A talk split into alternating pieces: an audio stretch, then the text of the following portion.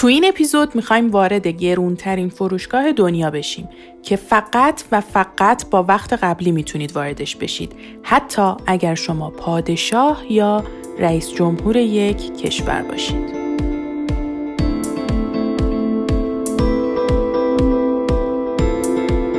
سلام به پادکست برندنامه خوش اومدین. من شبنم کوهی هستم و توی این پادکست داستان و سرگذشت برندها رو براتون تعریف می‌کنم. بریم سراغ برند بیژن اولین برند ایرانی که توی این پادکست می‌خوایم داشته باشیم.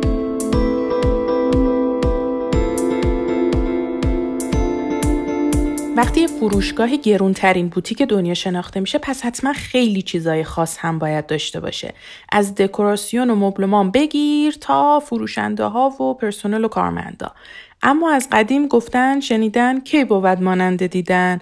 برای همینم چون با تعریف کردن و شنیدن درباره همچین جای لوکسی یه جورایی حق مطلب ادا نمیشه و بیشتر دیدنیه تا شنیدنی من ترجیح میدم که از توضیح جزئیات داخل فروشگاه صرف نظر کنم و به جاش عکس ها و ویدیوهاش رو توی صفحه اینستاگرام برندنامه براتون بذارم. تا خودتون ببینید و بتونید قشنگ به جزئیاتش توجه کنید و لذتش رو ببرید. House of بیژن یا خانه بیژن اسم معروف در این فروشگاهیه که بیژن پاکزاد اونو افتتاح کرد و سالانه هزاران نفر توریست هر وقت که از جلوش رد میشن چند دقیقه رو برای گرفتن عکس و لذت بردن از ویترین مغازه هم که شده اونجا توقف می‌کنن. برندی که مشتریاش کسایی مثل اوباما، مایکل جوردن، رونالد ریگن، بیل کلینتون، آرنولد، ولادیمیر پوتین، جان کری، تام کروز، جورجیو آرمانی، تونی بلر و جورج بوش پدر و پسر و خیلی از شخصیت های بزرگ و مهم دیگه دنیای سیاست و تجارت. همه این مشتریاش هم سه تا ویژگی مشترک با هم دارن. همه اونا هم ثروت، هم قدرت و هم شهرت داشتن اکثرا. یعنی money, power and fame و هیچ کدوم هم دقدقه تورم و پول و بحرانهای اقتصادی رو اینا رو نداشتن. یعنی اصلا یه جورای این برند برای این افراد طراحی شده بود.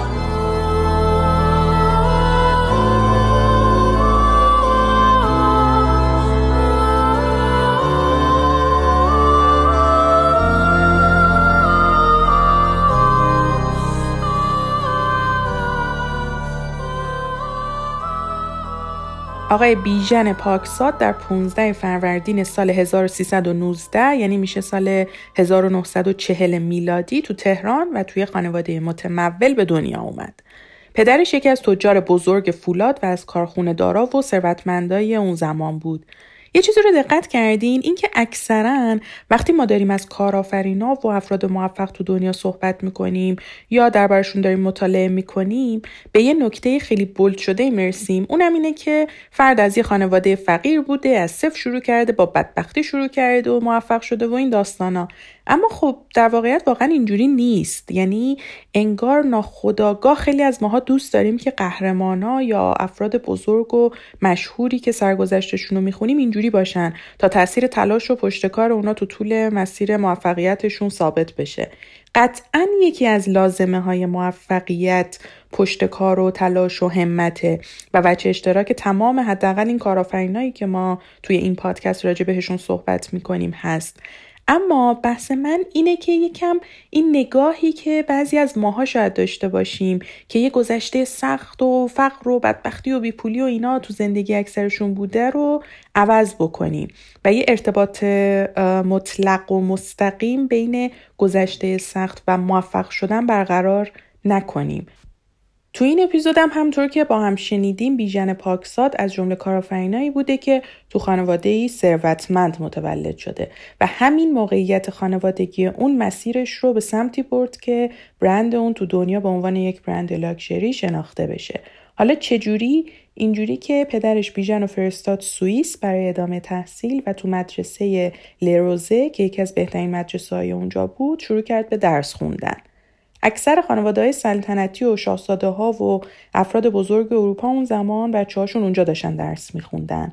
وارد شدن به لروزه شروع آشنایی بیژن با شاهزاده ها و افراد مهمی بود که سبک زندگی و سلایقشون هر کدوم به یه شکل بود و اینا همش برای بیژن خیلی جالب بود اینکه آدمای پولدار جذب چه چیزایی میشن سلیقهشون چه جوریه چی میپوشن چه عادتهایی دارن و کلا سبک زندگیشون به چه صورته بیژن از بچگی علاقه داشت جلب توجه کنه. البته نه از نوع منفیش از نوع مثبت. بچه بود که دوستش تواناییاشو به دیگران نشون بده و شخصی بزرگ باشه. جالبه که بعدها هم تعریفی که از بازاریابی اوورد تقریبا بر همین اساس بود. بیژن اعتقاد داشت بازاریابی قلب تمام فعالیت هاست حتی تو زندگی شخصی.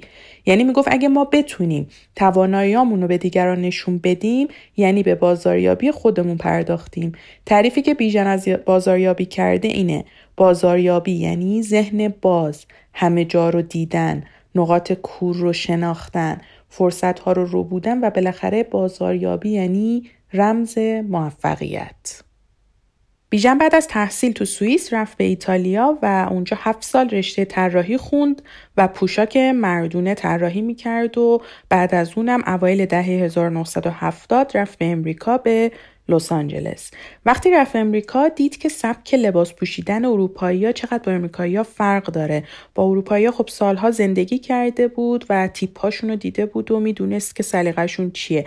امریکایی ولی خیلی فرق داشتن. تو امریکا مردم لباساشون با اینکه گرون بود اما خوشگل نبود. یه جوری بد فرمی بود اکثرا. از طرف دیگه هم دید که امریکایی اعتقاد دارن که لباس معرف شخصیته.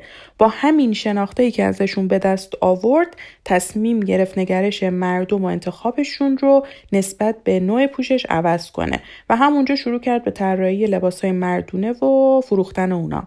بعد از یه مدت یعنی حدود سال 76 میلادی مسیرش رو عوض کرد و دیگه مشتریاش رو گلچین می‌کرد. یعنی لباس رو برای عموم طراحی و تولید نمی‌کرد. تمرکزش رو گذاشت روی افراد شاخص سیاسی هنری ورزشی و افراد مهم. و با کمک دوستش داریوش محبوبی یه نمایشگاه لوکس را انداخت. محل برگزاری این نمایشگاه توی پارکینگ متروکه بود که بیژن با میزای مرمر قدیمی و آنتیک چلچراغهای کریستالی و کلی وسایل شیک دیگه اونجا رو دیزاین کرده بود. همه پیشخدمت ها لباس فرم مشکی داشتن با دستکش های سفید و روی سردر نمایشگاه یه تابلوی نصب شده بود که روش نوشته شده بود تنها با وقت قبلی.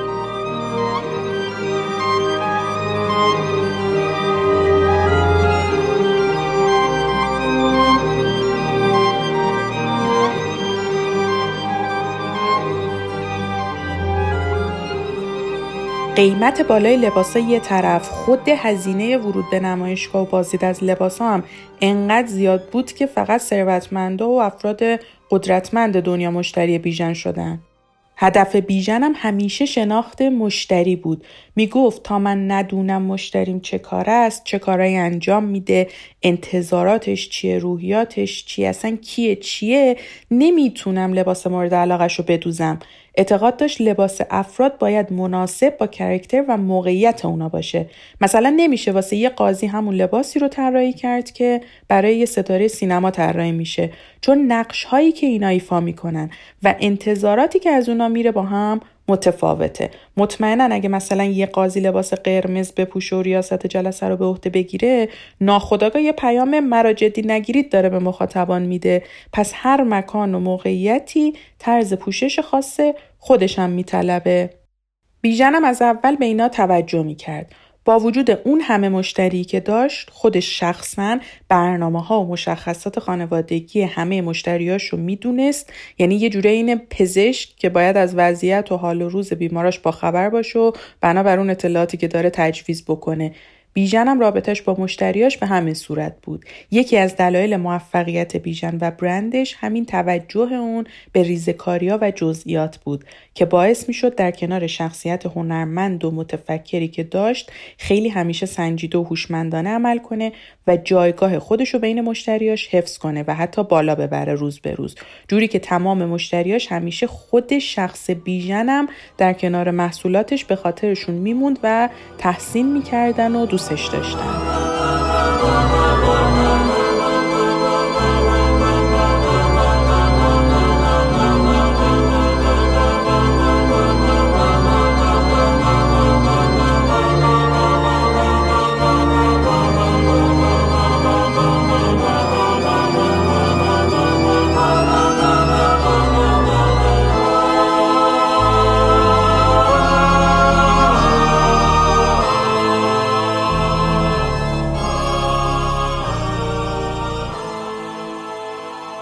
خب با این پیش هایی که مطرح شد به اینجا می‌رسیم که چند سال بعد از برگزاری اون نمایشگاه بیژن با همون تفکرات و اعتقاداتی که داشت سال 84 میلادی فروشگاه استثنایی و اون قصر مجلل خودش رو تو رودیو درایو بورلی هیلز افتتاح می‌کنه که این همون فروشگاهیه که اول اپیزود بهش اشاره کردیم.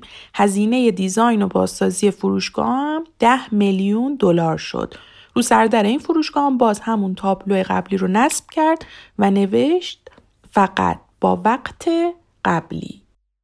حالا فلسفه وجود این تابلو هم واسه این نبود که حالا بیژن بخواد بگه ما خیلی خواستیم و کلاس علکی بذاره و ایناها. برای این بود که معتقد بود عادلانه نیست که کسی که یه ساعت داره میاد فروشگاه تا مثلا میانگین حدود 400 هزار دلار خرید بکنه من تمام توجهم بهش نباشه.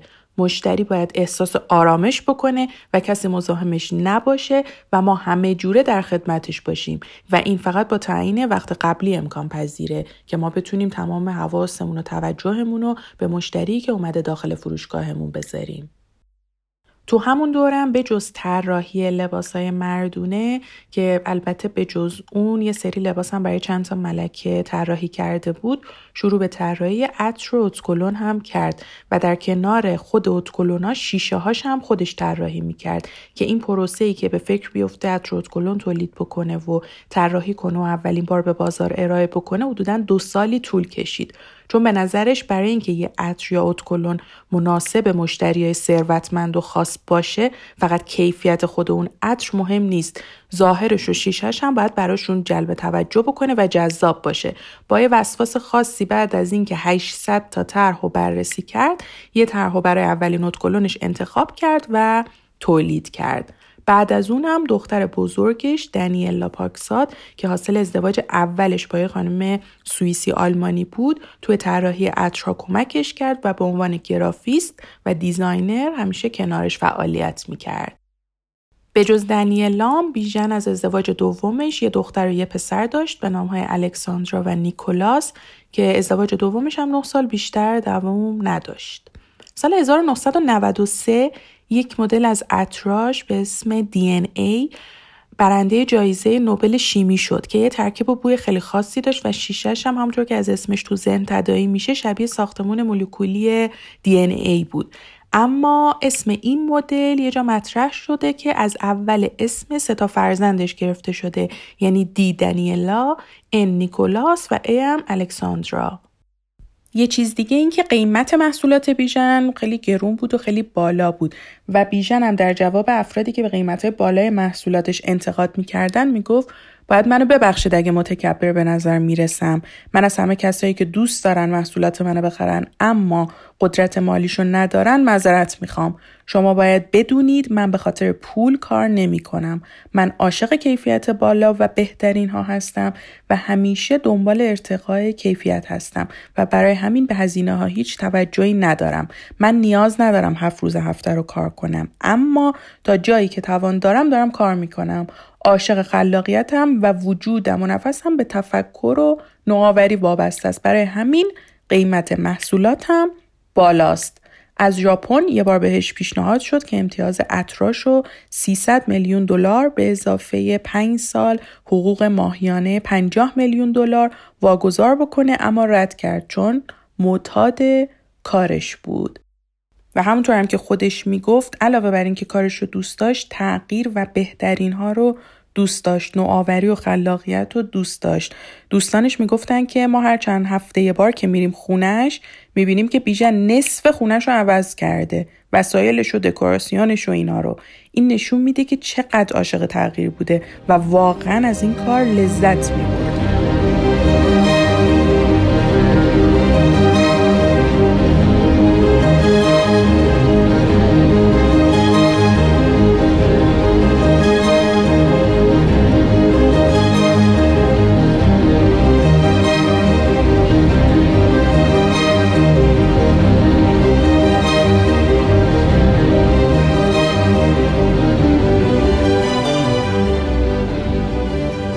علم اقتصاد و مدل های اقتصادی یک قانونی داریم که احتمالا همه هم باهاش آشنایی داریم.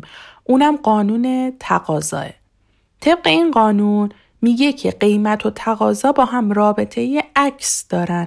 یعنی وقتی قیمت یک کالا بره بالا نتیجهش اینه که تقاضا براش کم میشه و برعکس. یعنی اگر قیمت بیاد پایین تقاضا افزایش پیدا می‌کنه. حالا بیژن چی میگه؟ میگه من قیمتم رو نمی‌خوام بیارم هیچ وقت پایین چون اگر بیارم پایین تقاضامم کم میشه. پس من قیمتم رو بالا نگه میدارم تا مشتریامو از دست ندم. یعنی چیزی برعکس اون قانونی که ما تو اقتصاد داریم. حالا یعنی چی؟ چه جوریه؟ چرا علم اقتصاد یه چیز میگه؟ بیژن یه چیز دیگه؟ جوابش اینه که تو قانون تقاضا این نکته رو باید حواسمون بهش باشه که داره این قانون تو بازار رقابتی مطرح میشه. یعنی جایی که خریدارا و فروشنده ها خیلی تأثیری روی قیمت ندارن تک به تکشون و رقیبای زیادی دارن. توی بازار محصول مشابه همون محصول ما رو عرضه می‌کنن. این قانون تو بازار برندهای لاکچری صدق نمی‌کنه. استراتژی اینجور برندها اینه که اتفاقا قیمت رو بالا نگه دارن تا مشتری های خاص خودشون رو داشته باشن. اگر قیمت رو بیارن پایین و اون محصول در دسترس عموم قرار بگیره اونا یه جورایی انگار بازار هدفشون رو از دست دادن. یعنی اون مشتری دیگه نمیره سراغ اون کالا چون که اون مشتری قطعا می‌خواسته خاص باشه و یه سری اهدافی داشته پشت این هزینه زیادی که واسه محصولات می‌کرده که اگر قیمت بیاد پایین دیگه حاضر نیست اون هزینه ها رو بکنه. پس برای همینه که اینجا نمی‌تونیم این قانون رو استفاده بکنیم. چون اگه یه کالای گرون قیمت تو همچین بازاری ارزون بشه از ارزش اون انگار کم شده و در نتیجه تقاضا هم میاد پایین. حتی بحرانای اقتصادی امریکا هم نتونست روی تقاضای محصولات بیژن تاثیر بذاره. مشتریاش حاضر بودن از بقیه هزینه های زندگیشون بزنن تا بتونن از این برند خرید بکنن. مثلا یکی از مشتریاش که درآمدش 4000 دلار بود یه بار اومد 6500 دلار داد تا یه کت فقط از بیژن بخره. این وفاداری و انگیزه که تو مشتریاش به وجود آورده بود علاوه بر کیفیت به خدماتی که می‌دادم خیلی وابسته بود. روی کیفیت محصولاتش که شکی نیست و از بهترین پارچه ها استفاده می‌کرد. حالا یه سوالی هم که اینجا پیش میاد اینه که چرا بقیه برندا نمی اومدن از همون متریال و پارچه هایی که بیژن استفاده می‌کرده بخرن و استفاده بکنن؟ اگر کیفیت محصولاتش به خاطر اون مواد اولیش بوده چرا بقیه نمی اومدن استفاده بکنن؟ داستان اینه که بیژن علاوه بر طراحیاش که حالا اونا هم خیلی منحصر به فرد و استثنایی و فوقالعاده بود اول از هر لباس برای خودش با اون پارچه دونه میدوخت. بعد اگه راحت و خوب بود می‌رفت امتیاز پارچه رو از کمپانیش سه برابر قیمت می‌خرید و می‌شد مشتری انحصاری اون پارچه. اینجوری بود که دیگه بقیه نمی‌تونستن برن اون پارچه رو بخرن و بهش دسترسی داشته باشن. بعدم کلا از هر طرح یک یا دو تا تولید می‌کرد. اینجوری نبود که محصولاتش خیلی تولید عمده داشته باشه و همه بتونن از اون مدل تهیه بکنن. محصولاتش خیلی خاص و یونیک بود.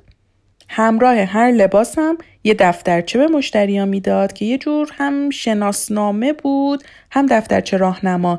یعنی علاوه بر اطلاعات کاملی که تو این دفترچه درباره نحوه نگهداری شستشو و جنس پارچه و تمام مراحل تولید پارچه و مواد اولیش می‌داد یه راهنمایی هم می‌کنه که این لباس برای چه مجالسی مناسبه کجا اینو بپوشید با چی بپوشید خوبه که صفحه اولش هم یه نمونه از پارچه رو می‌ذاره تا کیفیت کار مشخص باشه و اینجوریه که این بخش از کیفیت که مشتریاش به خاطر اون مشتریش بودن حله. یعنی اینکه کیفیتش شکی روش نبوده. حالا می‌رسیم به خدماتی که در کنار کیفیت به مشتریاش ارائه می‌کرده. هم یه نوع خدمات ویژه بوده هم یه جور حس و تجربه بوده که واسه مشتریاش فراهم می‌کرده. به اعتقاد بیژن اگر شما یه چیزی رو گرون می‌خرید پس حتما باید خدمات خوبی هم دریافت بکنید که اکثرا برندا این خدمات رو به مشتریاشون نمیدن و به خاطر همینه که بیژن میگه من بین مشتریان معروف و محبوب هستم و این خدماتیه که باعث شده من بتونم مشتریامو همیشه برای خودم حفظ بکنم و اونا رو تبدیل به مشتری وفاداری بکنم. اگه بخوایم چند تا نمونه هم بگیم مثلا اگه یه مشتری بیاد بگه که زیپ لباس رو دوست نداشته باشه یا یه جای لباس رو بخواد تغییری بده بیژن حتما براش این کار رو می‌کرد. اگر اون یه کت خاصی رو بخواد که همون شب حتما حاضر باشه بیژن حتما قبل از غروب آفتاب به دستش میرسوند. اگه یه مشتری توی کشور دیگه بود نمی‌تونست حضوری بیاد و خودش خرید بکنه بیژن پا می‌شد 50 60 از مدلای لباساشو برمیداشت با جت شخصیش می‌رفت پیش مشتری تا اون بتونه خریدش رو انجام بده. همیشه می‌گفت مشتری اربابه و ما باید به ارباب خود خدمت کنیم. یه بارم وقتی یه میلیونر افریقایی که قبلا هم توی امریکا سفیر بود تو فروشگاه بیژن حالش بد میشه و حالش به هم می‌خوره بیژن خودش شخصا میره کمکش می‌کنه و از پیش خدمتاش هم می‌خواد که با روی باز و با لبخند برن به اون خدمت بکنن. یه جوری ابروهاشون و قیافشون رو تو هم نکنن و با رقبت برن خدمت بکنن چرا که مشتری صاحب فروشگاهه و باید بهش احترام گذاشت.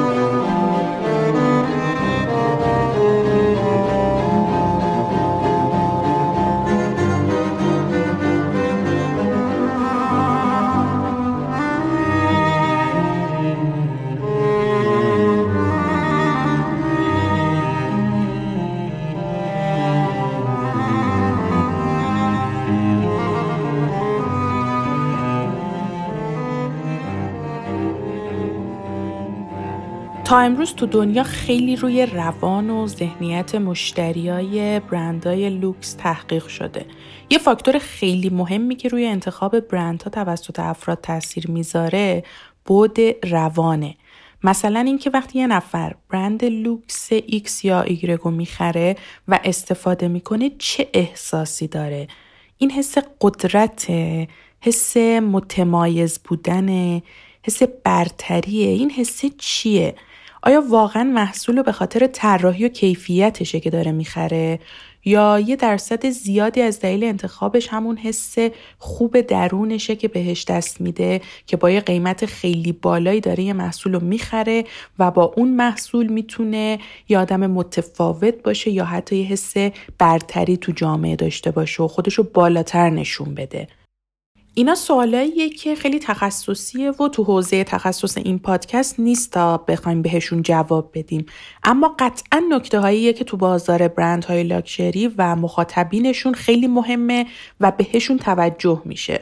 بیژن پاکزاد به عنوان کسی که طراح و بنیانگذار یک برند گرون قیمت و موفق بود به این نکات خیلی توجه می‌کرد و سعی می‌کرد با خدماتی که به مشتریاش ارائه میده اون بود از وجود و روان اونا رو هم ارضا بکنه.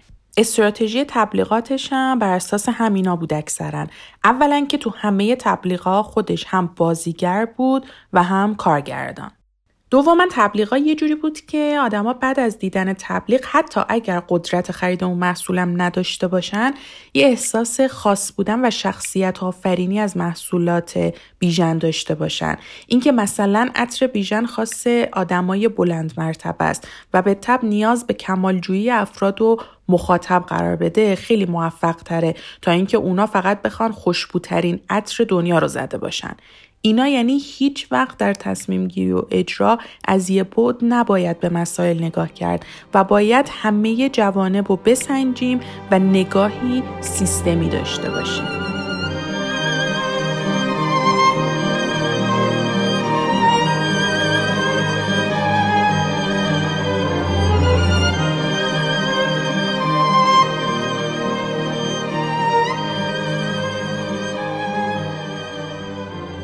بیژن پاکزاد سال 2011 تو سن 71 سالگی در سر سکته درگذشت. اسم برندش کنار برندهایی مثل جورجیو آرمانی و دیور قرار داره و از اون به عنوان نابغه طراحی عصر حاضر خیلی جاها اسم برده شده.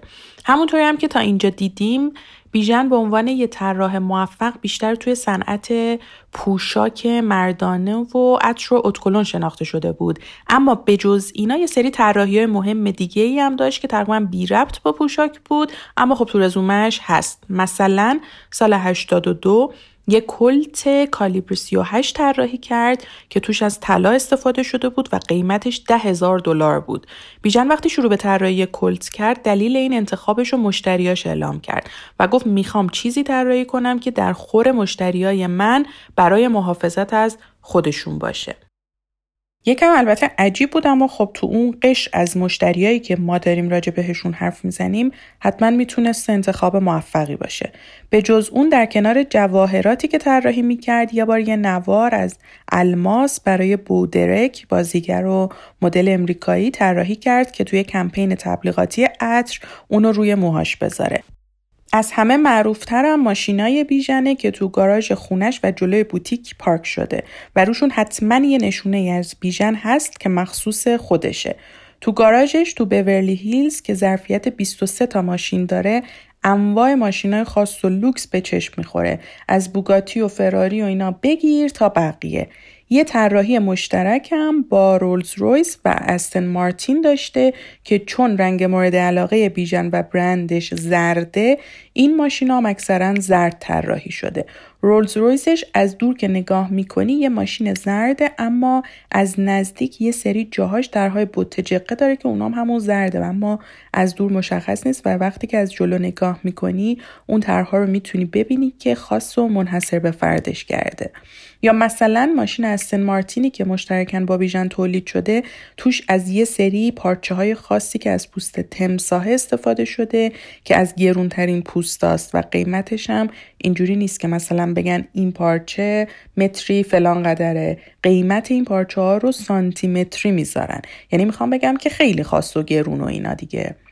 اگه کسی بخواد این ماشین رو سفارش بده هم می‌تونه از خود کمپانی از سن مارتین بره بخره و هم می‌تونه از بیژن اینو بگیره. باید بره طرح دلخواه و سفارش خودش رو بذاره تا اونا مناسب اون شخص و سبک زندگیش و ویژگیاش براش طراحی بکنن و بهش تحویل بدن. اون وقت اون ماشین میشه دیگه خاص همون فرد و حتما یه نشونه های از فرد و علایقش و مشخصه هاش تو اون ماشین دیده میشه. مثل اون بوتجقه که برای بیژن گذاشته شده بود. که قیمت هم اینجوریه که از 300 هزار دلار هست تا رولز رویسی که نزدیک به دو میلیون دلار قیمتشه. دیگه اینکه فروشگاه نیویورک بیژن سال 2000 بسته شد و بعد از فوتش هم پسرش نیکولاس مدیریت فروشگاه ها و برند به عهده گرفته و الان داره راه پدرش رو ادامه میده. در آخر سه تا نکته سه تا درسی که بخوایم از بیژن بگیم اینه که یک اگه مقصد خودتون رو ندونید به بیراهه خواهید رفت. دو کسب و کار یعنی سیف کردن پول کار کردن با اون و روز به روز زیاد کردنش. سه رمز رشد اقتصادی وجود افراد خلاق و ثروت آفرینان است.